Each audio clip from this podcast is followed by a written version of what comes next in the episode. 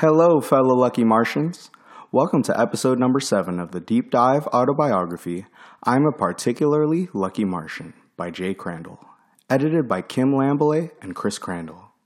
If you're like me and you love word games, you'll love Don't End a Word.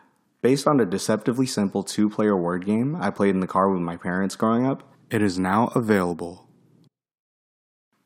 Summers were spent at my parents' house in Hayes, Virginia. I worked as a telemarketer for MCI the first year, an actual telemarketer here in America. I can say with half sheepishness and half pride that I didn't make a single sale the entire time I worked there. The next year, I tried my hand at working at a local pizza place, Sal's. I wasn't too great at that either, and watched the number of hours I was assigned per week start to dwindle until I was eventually let go. I hereby confess to not returning the t shirt we had there, and then converting into a yoga pillow. Another year, I worked at a local movie theater, and it was great, despite paying absolute minimum wage. The job was incredibly easy, and my coworkers were a lot of fun to hang out with. I was lucky to find a major I was enthusiastic about, and was even elected president of the VCU Undergraduate Advertising Club for the upcoming year. Although unfortunately, I would be unable to serve. I really enjoyed my work with advertising, which played to my strengths in both creativity and graphic design. And it was pretty intensive stuff. You didn't just sit there in front of a blank sheet of paper waiting for something inspiring to come out. Each student would go through a process of developing probably 50 draft ideas turning the 25 best into draft concepts, and then developing the best into final ads. And I still found space in my notebooks for graffiti and doodles. While somewhat of a hermit, I frequently visited my friends at UVA and UMBC. I can't remember who exactly I was with, but after a night of drinking at a friend's dorm, we decided to go run around in a nearby graveyard that was on our path back to his room, where we were staying. I thought it would be a great idea to try to hop over one of the tombstones there. The tombstone was a bit taller than I had estimated, and I ended up painfully slamming my groin into the top post of it. With a small amount of horror, I felt blood. Luckily, there wasn't any internal pain or noticeable internal damage, and I was able to find someone sober enough to take me to a hospital. There, an attractive doctor not much older than me stitched me up. I remember that I was quite talkative and even thought I had managed to be charming. I went with some of my friends at UMBC to a New Year's Eve concert put on by the Flaming Lips in New York. Unfortunately, I had to deal with personal hygiene quite literally from my head to my toes, having to deal with unfortunately smelly fungus in both my feet and my scalp.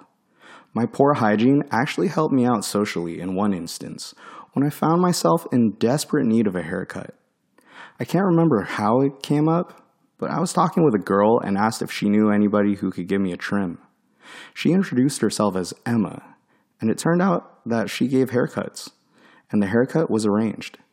It looked great, and I was invited to a Super Bowl party thrown by one of her friends. One of her friends, Caitlin, was also in the advertising program and invited me to her birthday party. I went sporting an Argyle cashmere sweater green khakis, and a white belt, and came to become good friends with them, whom I dubbed the Haircut Posse. A professor gave us the option of creating a TV ad as our final project, and I decided to give it a go. I recruited Allison, one of the Haircut Posse, to help me film my ad, and she kindly agreed. I asked her to wear something secretarial, and we met at one of the offices on campus. As for my attire, I was dressed in all black, with a black neck tube scarf and a black hat, completing the look. The ad was going to be for myself in my resume, and I would talk up my various advertising related skills. The building I had decided to use was still unlocked when we tried to do our filming after hours, and soon we found a cubicle to film in. The camera did not record sound, so I instructed her to act somewhat weirded out by the ninja lying on the partition in front of her and pretended to look like she was talking for a bit.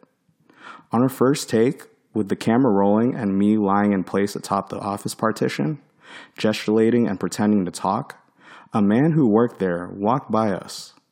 Thankfully, he did not inquire as to what was going on, and he was incorporated into the final product.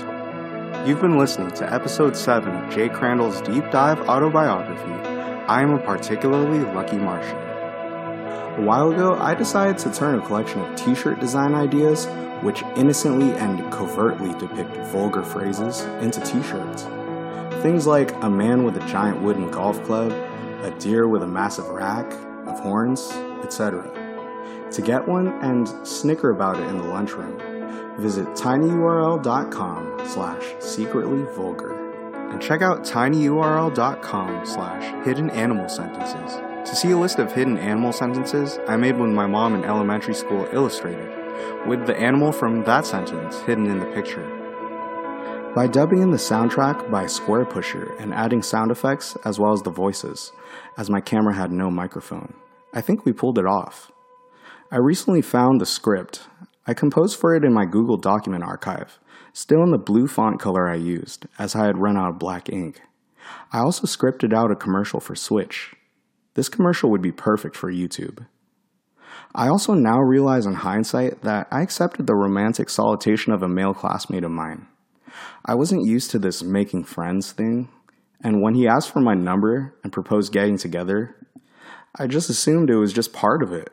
But in hindsight, I realized it, especially after reflecting on our very awkward nighttime meetup. I also discovered that Amanda had enrolled at VCU. I got in touch with her and convinced her to meet up for lunch. It was great to see her again, and I was very hopeful that I could rekindle something with her. We went to a few concerts at a local venue called the Nancy Reagan, and we ran around the city in a rainstorm. That still makes me smile when I think about it. The second summer, I decided to remain in Richmond and rent a house with Fernando and Pembe, his pet ferret, and attempt to find a job slash internship in the field. Pembe got dirty digging around out back and needed a bath, much to his displeasure. For the most part, I just sat around the apartment, made more electronic music, and played Magic the Gathering with Fernando. You can listen to my first and only album at tinyurl.com slash double plus self-assembly. I continued to be reclusive, not really getting out much or doing much to find a summer job. Although I did design the logo for the UVA Car Club. You can see it at tinyurl.com slash UVA Car Club logo.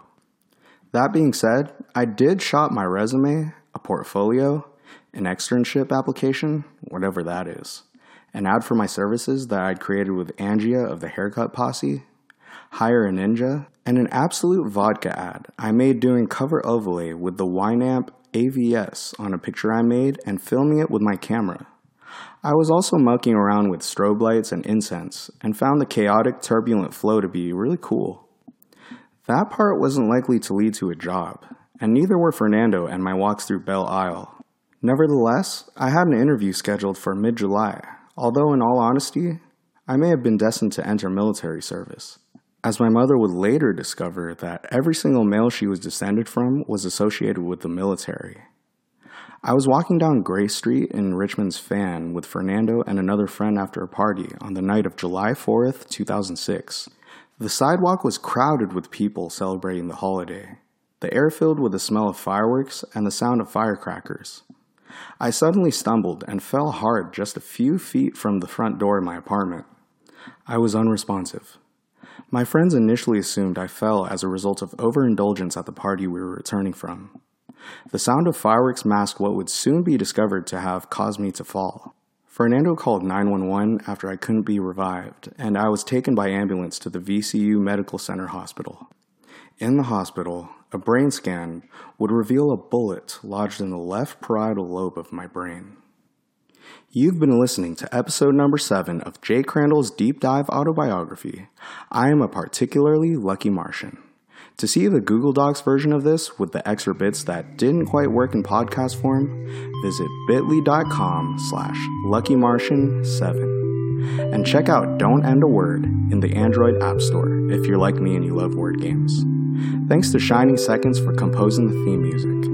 You can access their webpage at shiningseconds.bandcamp.com. See you next episode and stay lucky.